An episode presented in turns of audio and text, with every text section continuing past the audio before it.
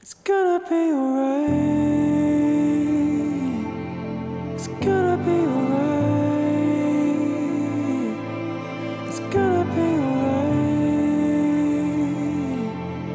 It's gonna be alright. Are you tired of getting into pointless arguments with your partner? Tune in to discover the seven surprisingly simple techniques that will instantly change the way you connect and relate to each other, and that you can use to upgrade all the relationships in your life. This practical and personal episode doesn't just give you a vision of where your relationship could be, it gives you a step by step roadmap for how to get there.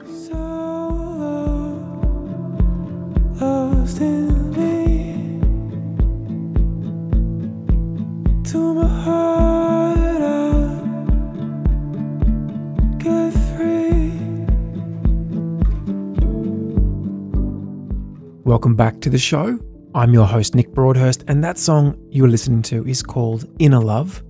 And you can find that on my Spotify, my Apple Music, Deezer, wherever you listen to music. If you are new to the Nick Broadhurst Show, I am a recording artist, singer, songwriter, entrepreneur, producer of many different things, and a lifelong learner. Each episode, we dive into topics from health, wealth, and money through to entrepreneurship, creativity, sex, mindset, Ayurveda, longevity, ancient wisdom, relationships, success, and more.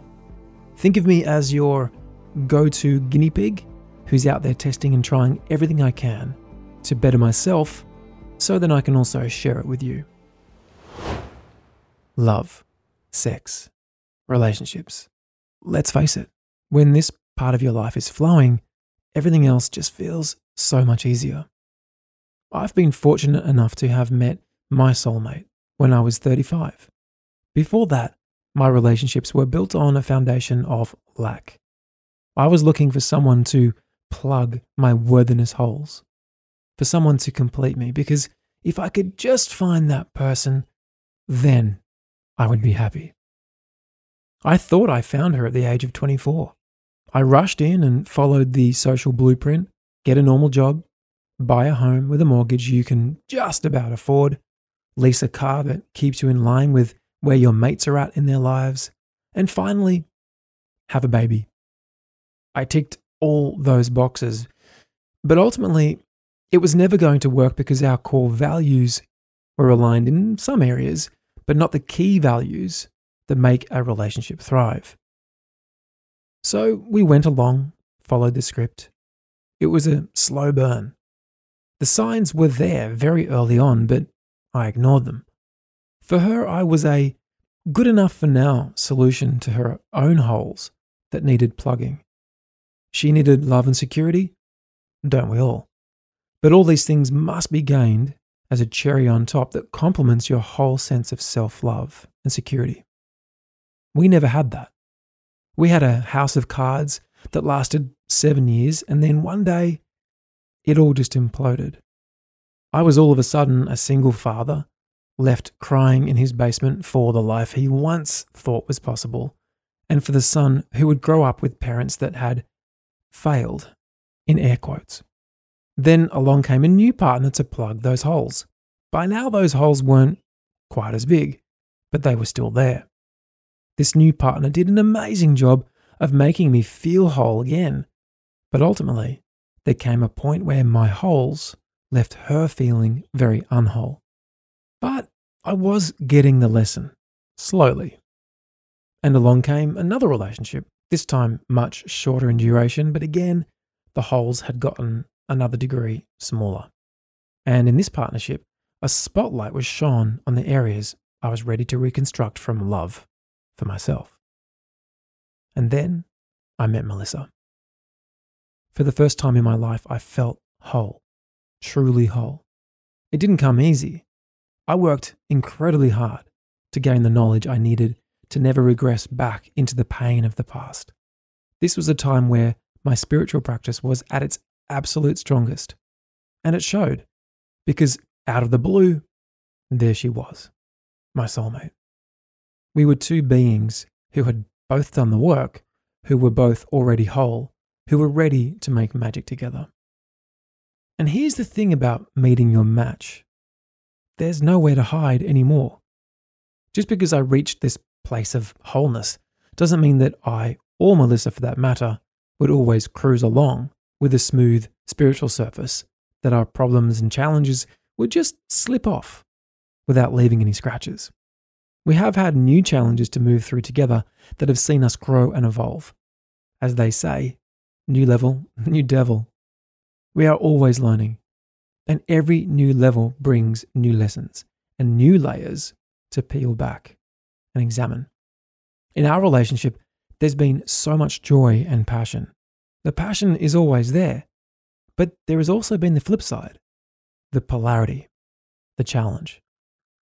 Until now, my default for resolving conflict in our relationship has been to try and figure her out, to sit down and talk it out, because surely there must be some sort of logical solution or strategy I could apply to make it all better again, right? And when this didn't work, leading to the inevitable pushback from the feminine, because as you will see, the feminine does not want to be figured out like a business plan. My defenses would go up, and along comes the old behavior patterns that just lead to an escalation and disharmony. That was my modus operandi for too long, and as you can probably guess, it didn't get me or us very far. And then I figured something out. I'm going to share with you now seven powerful realizations I've had to learn for myself the hard way that have radically transformed my relationships, especially with my lover and life partner. Starting with number one if you want more, be more. I can't stress enough how important this one tip is. For me, this is number one, which means it is also the one that requires the biggest commitment. I'm not talking about commitment to your partner, but commitment to yourself. As I said before, it was the work I did on myself before meeting Melissa that allowed me to be in an energetic state and level of consciousness and awareness that made it possible for a woman like Melissa to really see me. When I look back at the stickier times in our relationship, I can see a pattern where one or both of us would try to get the other to live up to their expectations, rather than just get on with being that which they wanted more of. But if you want more, you need to first be more. There is no magic bullet here. Some people have a level of grace and awareness that has been gifted to them in this lifetime and requires less nurturing, while others need a discipline practice to consciously work on themselves and keep up leveling. For me, this comes in waves, where sometimes I need the routine of disciplined practice in order to live from my center, while at other times I have a sense of compassion, softness, and flow that naturally allows me to just be. So, what do you want more of? More love, more affection, more lovemaking, more presence, more compassion, more understanding, more patience, more joy, more fun, more play, more stillness. This is where we stop waiting for the other person to show up and do the things we want and just do them for ourselves. When you show up for yourself fully, it brings a sense of peace and contentment that you will never find in someone else. It's also the fastest way to shift the energy in a relationship if you're finding yourselves in a space that's stale or snappy or whatever. If you want more, be more. Total game changer. Now, on to the next realization. Number two, create space.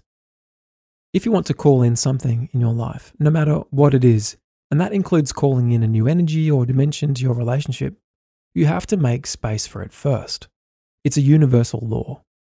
There's no getting around it. So before you take action on any of the following steps, set aside time for both of you to create space so that you're ready to receive. This is time you're carving out so you can be fully present for the magic that will unfold when you apply these simple but powerful strategies. Creating space can take the form of meditating, it can be a conversation, it can simply be a choice you make to let go of stuff that hasn't been serving you so that you've got space for the new. Whatever feels like it's going to free up emotional and energetic bandwidth within you, do that. Next, number three, shut up and listen. This is especially true For the masculine listening to their feminine partner, I say feminine because no matter whether you're in a hetero or same sex relationship, there will always be a unique balance of feminine and masculine. When I just shut up and listen, Melissa feels heard, held, and validated. This is also a practice in surrender, letting go of your own agenda, not just waiting until it's your turn to talk, but really listening with your whole heart, feeling what they're saying. When you listen wholeheartedly and make it about them, the funny thing is that you tend to end up getting what you desire at that moment anyway. And what do we all want? We want unity. Unity can be brought about when you just shut up and listen. Don't try and turn the feminine into a project that needs solving. The feminine just wants to be heard, to feel safe and secure. And ladies, when you see your man or your masculine showing up for you in this way, what do they need? Appreciation. Just say thank you for holding space. Tell them you love them and are proud of them for being such a rock and making you feel heard, safe, and loved. We build on this idea with the next step too, number four no advice ever. Let me explain. Ever find yourself giving advice to your partner or even friends and family before they have even asked for it? How's that working out for you? I can't speak for everyone, but I can have pretty strong opinions and be persuasive at times. But remember, you can never change anyone, only yourself. And nine times out of 10, when people are sharing something with you, they are seeking to be seen, not fixed or advised or strategized. If someone wants your opinion, they'll ask for it. Wait for that worthy inquiry before offering your perspective or advice. Letting someone be truly heard is, most of the time, all that is needed. Moving on, number five, leaving your baggage at the door. I'm going to keep this one short and sweet. Don't bring your stuff into it, ever. Often, when we get triggered by our partner, it's old stuff from past arguments and hurts you've had over the years, maybe stuff you've been battling inside yourself for decades. It could even be baggage from a former relationship that has exactly zero to do with your current partner.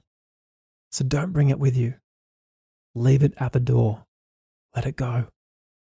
If you can just show up in the ways I've already outlined present, willing to listen, open hearted, soft, calm, the conflict can resolve without you ever needing to express anything. I can't stress enough how much of a magic bullet this one can be. Try it for yourself. Like really do it and see what beauty can emerge from a challenging situation. Related to this is the next step, number six use soft, understanding, and encouraging language. For some, this comes naturally. Others of us, and I'm raising my own hand here, sometimes need a reminder. When your partner expresses something they are finding really challenging, even if it involves something you have done or one of your behaviors, this is the chance for you to really hear what they are saying and use soft, understanding, and encouraging language. Don't jump on the defensive. Don't automatically issue a counterpoint. Stay open. So when your partner says, I just feel really hurt that you never want to spend time with me when we get home from work, soft, encouraging language means responding with, I understand. That must be really hard for you to feel that way. It acknowledges their experience, it shows you're listening, and it's not adding kindling to the fire. Again, it's another magic bullet that can seriously transform how you and your partner relate to each other. And finally, the last relationship aha I want to share with you today is number seven be grateful for that which bugs you. This last one is something I learned from a mentor.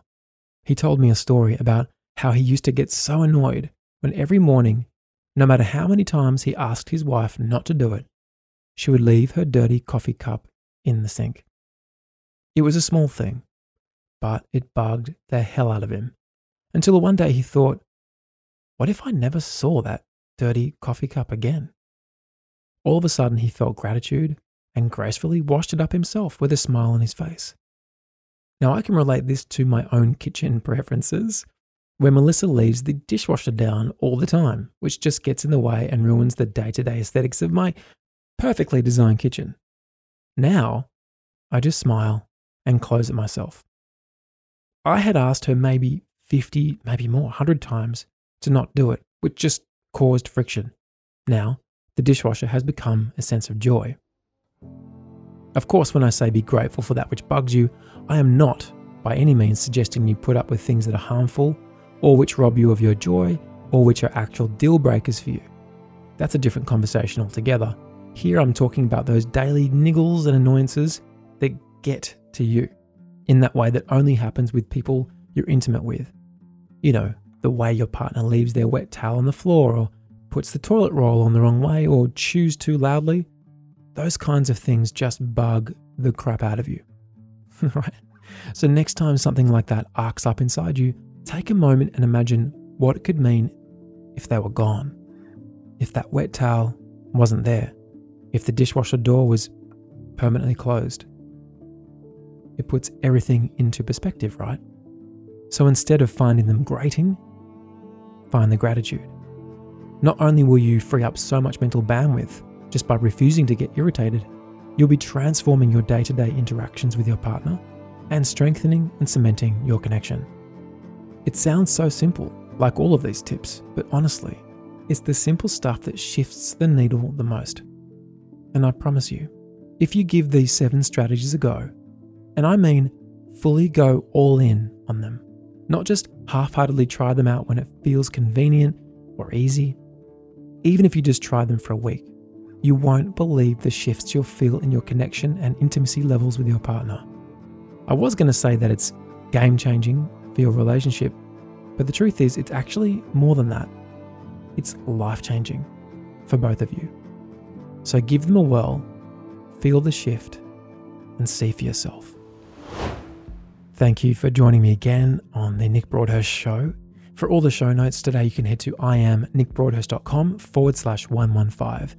And you can also get a full transcript of the show at that URL. If someone you love or know prefers to read, please just send them straight to that page and they can read instead of listening. And if you can do me a big favor, share this on social media. Tag me at I am Nick Broadhurst. I promise you, I will personally respond. And last of all, head to Spotify, search for my name, hit the follow button, and add some of my music to your favorite playlists. Remember today to look up, see the beauty around you, see the beauty within you. Be gentle with yourself, be gentle with others, be love, listen to your intuition, and as always, have a beautiful day. I love you heaps. Mwah.